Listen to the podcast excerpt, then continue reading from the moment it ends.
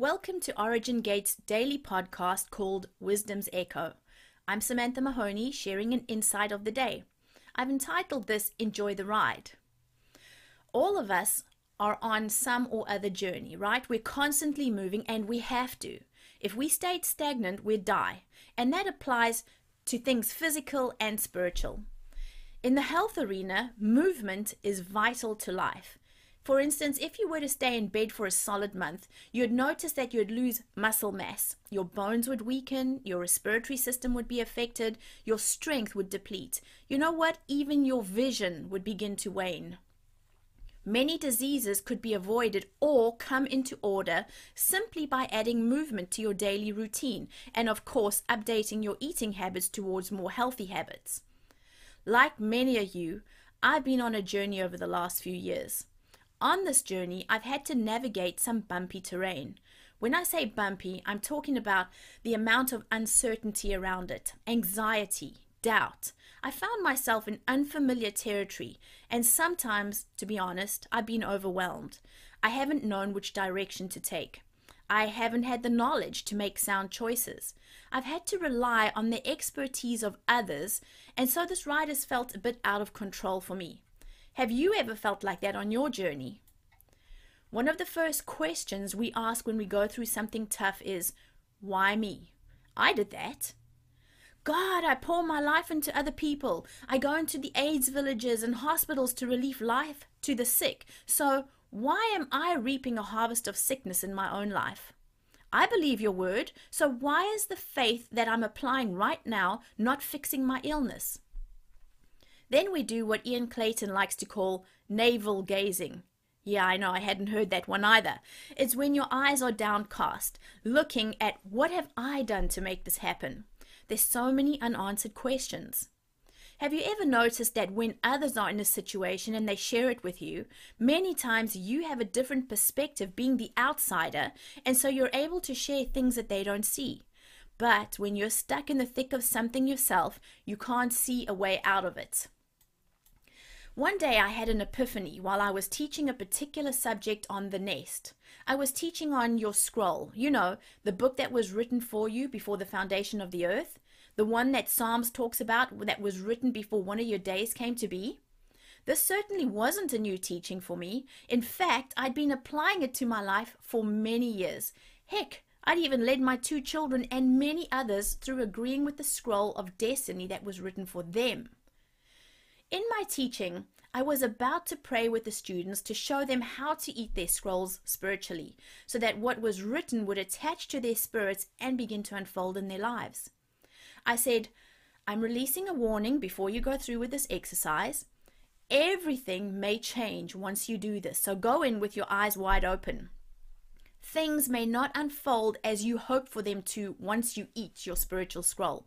You may lose friends. And there's even examples in the word where Jeremiah ate his scroll. The word says he could no longer sit in the company of merrymakers. I said to them, if you give Yahweh permission to fill his desires in your life, things may change drastically for you. You may lose your job because he has a different path for you. But just know this God always works things out for your good. It just may not look like you expected it to. Then it dawned on me my world was turned upside down because I aligned with my scroll. I know that sounds a bit dumb, but let me explain a bit further. If you had asked me 10 years ago if I had any interest in health and natural healing, I would have laughed at you. I was one of those people who would walk down the expensive organic aisle in the grocery store and snort and laugh at the lengths that people go to to make money all under the guise of these products being good for you. What a joke! Food is food, right? Isn't it all good for you? Shows my ignorance, huh? I had prophetic words over my life since I was a child about having healing hands, and in my mind, I thought I would help God out with that. I thought I should put myself into situations that would make it easy for Him to bring healing. What did I think? That God wasn't able to do these things without my help? My little ideas were pathetic now that I see what prophetic word was actually all about. So, as I mentioned, I started visiting hospitals. This hospital ministry started when we lived in Ireland in the year 2000. I was into um, crafts at the time and I made hundreds of get well cards. I would go into the hospital with a small team, giving out these cards and praying for people. You know what? Not one person got healed. In fact, they died. I know what you're thinking. No, I'm not setting up a 0800 healing line that you can phone in for. But seriously, this is what happened. I would go in at like say five o'clock after work on a Tuesday. I'd give them my get well card. I'd sit and talk with them for half an hour or so, and finally I'd build up the courage to ask if I could pray for them for healing. I fully believed in my heart that God would heal them because, after all, I had the backing of a prophetic word to say that I had healing hands, so it had to happen, right? The night would end with them giving their lives to the Lord, and I promised that I'd visit the next day to check up on them. But on the next day, when I went in to their room, there was a new patient in their bed, and I'd be told that the person I visited the night before had died, and possibly not long after I had left. This happened time and time again. I'm seriously not exaggerating if I say that it happened more than 50 times. I became angry with God. I said to him, You said that you wanted to use me for healing, and I've given you my okay. I said, Here I am, Lord, send me. But now I'm at this party and you are not. Where are you? I'm giving you every opportunity to do miracles, and you're not, and I'm feeling stupid. That was the problem. I thought it was all about me. I was doing everything in my own strength. I was so focused on one thing, the manifestation of that healing, that I missed the big picture. I didn't actually notice it until discussing my frustrations with my father. He said, But can't you see what happened? That time wasn't wasted. You have an 1159 ministry. What the freak? What has 1159 got to do with anything? And he said, In the last minute of more than 50 people's lives, you were there, offering them comfort, showing them the love of Yahweh, so much so that they surrendered their lives to God on their deathbed. You probably were one of the last people to have contact with them, and their future is secure because you were there. Nope, I missed that part altogether. My expectations of how it was gonna look overshadowed the real reason that I'd been sent in. But I found my peace and I surrendered the prophetic word to God. I said, You know what? You still have my yes, but I'm dropping this for the moment. When you think I'm ready, then use me. Equip me for your service and I'll go when you say go. If you never use me for healing, I'm okay with that, just as long as my life pleases you. Doesn't the word say, "The steps of a righteous man are ordered by the Lord? So I put it on the back burner. And I don't just mean for a few months, for 20 years. Sure, I prayed for people who asked. I don't know if they're still alive today. No, I'm just joking. But I wasn't hung up on the results anymore because it's God's job to do whatever He wants in their circumstances. I'm just the vessel, the conduit, the hands, the heart, the love, whatever it is He needs. That's that's what I want to be. But in 2013, I started on a journey that put me on the course of where I am today. I got a diagnosis. It was called JAK2. What the heck is that, you ask? Yeah. The hematologist told me that it was a DNA mutation that made my bone marrow produce too many platelets that thickened my blood. Bone cancer was mentioned in that same sentence. The cure? There was none. They didn't know what had caused the mutation and they didn't know how to reverse it. The suggested course of action is we'll wait and see and cross whatever bridge we come to. How? We're going to have monthly blood tests. Um, healthy readings are supposed to be between 100 and 400, and mine at the time of this diagnosis were in the 500s.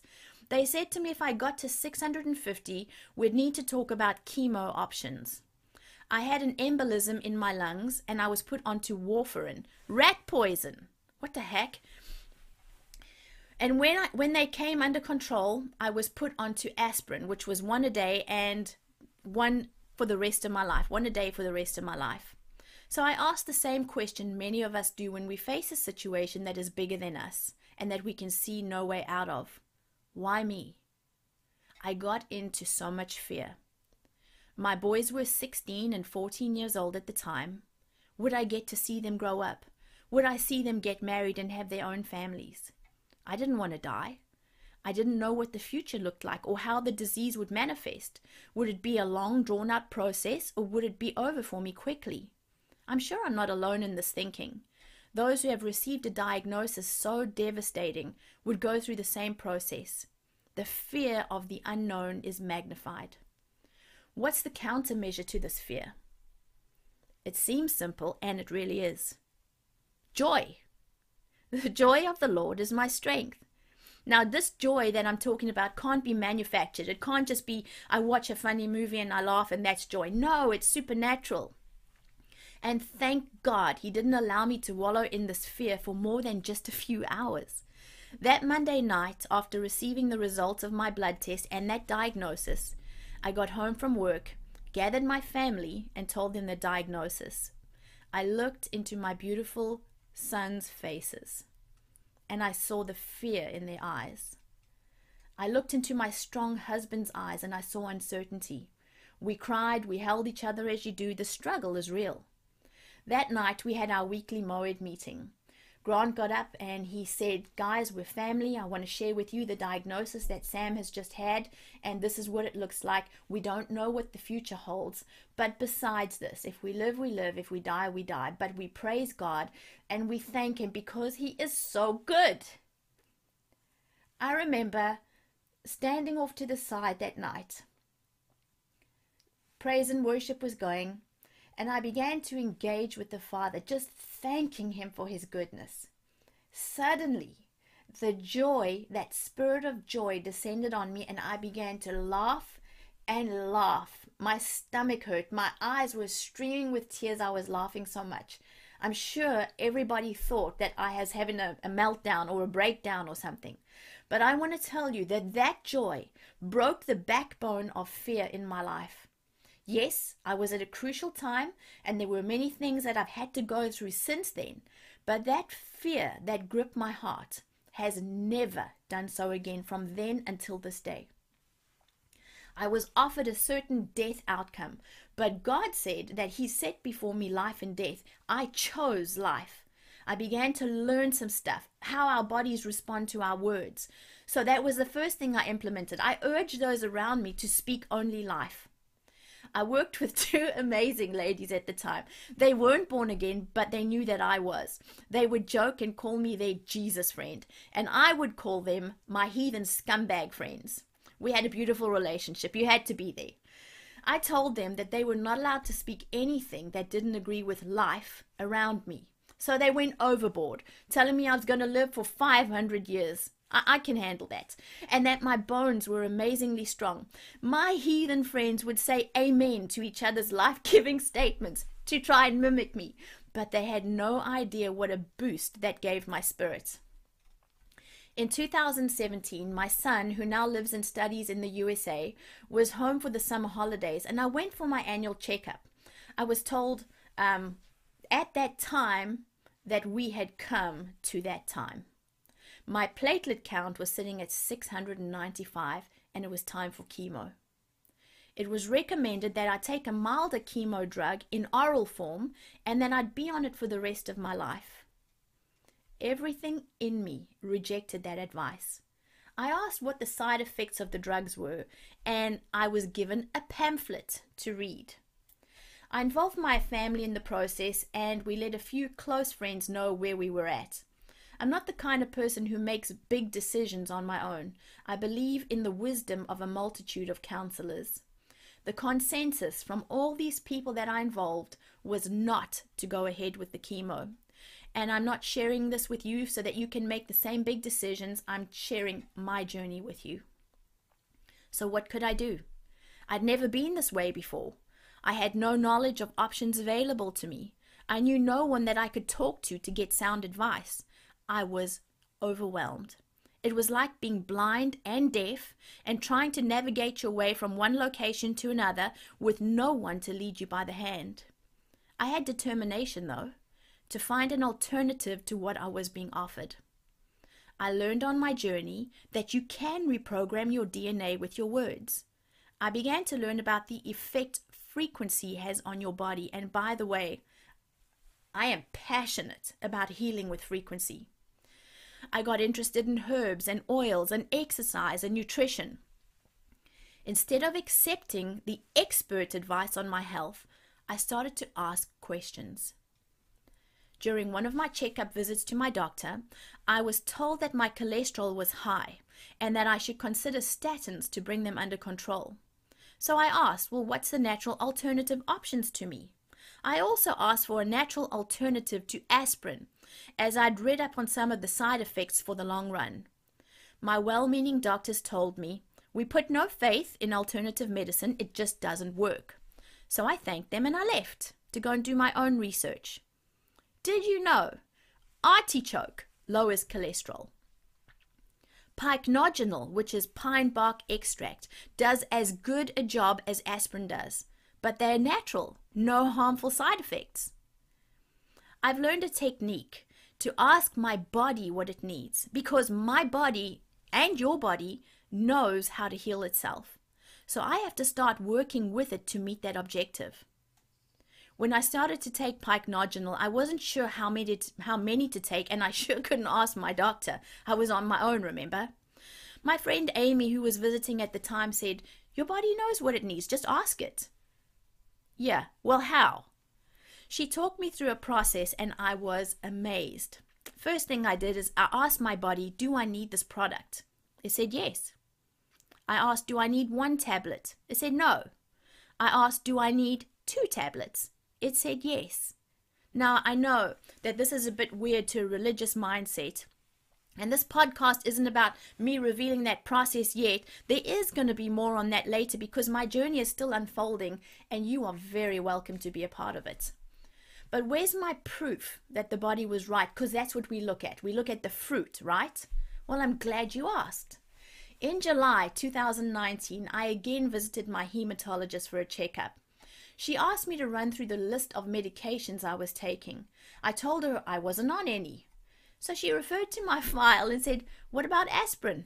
I told her I'd stopped taking that for the last six months and I was on pycnogenol. She picked up her medicine reference book and then asked me to write the word down on some paper as she had never heard of that medication before. I told her it was a natural alternative to aspirin. And she too began to tell me that natural alternatives weren't helpful. There was not enough research to back alternative medicine. So I asked her to give me the results of my blood tests over the last six months. That would be the proof in the pudding, right? Well, my cholesterol had come down, and so had my platelet count. I have learned so many things on this journey that started off being so uncertain for me, and there's still a lot of uncertainty around it for me. But so much so that I'm now in the process of getting certified as a health coach so that I can share valuable information with many. And by the way, here's a spoiler alert. In next year, May 2021, I'm working with a friend to release to you all of the valuable keys that I found in taking back your own health. Healing ministry, as was prophesied when I was a child and growing up, it certainly didn't look like I expected it to. What I'm currently going into has blown my expectations out of the water, but isn't that just like God? Doing exceedingly abundantly above what you could ask or think. I've learned about emotions and the effect of those and trauma on your body. But more than just having knowledge, I've learned some valuable keys that, when put into practice, yield results of physical, spiritual, and emotional, emotional healing. My journey isn't over, meaning I'm not miraculously healed, but I'm so thankful for the journey and my learnings along the way. I'm on my way to taking back health. That condition that I was told was incurable and would get worse is getting better. As at March 2020, my platelet count has come down from 695 to 591 and is still dropping. We go through trials, the word says, so that we can help those in any kind of trouble. If you're being tested right now, know that this is the area that God wants to use you in when you get to the other side. Your test becomes your testimony, your mess becomes your message. Enjoy your journey it is going somewhere.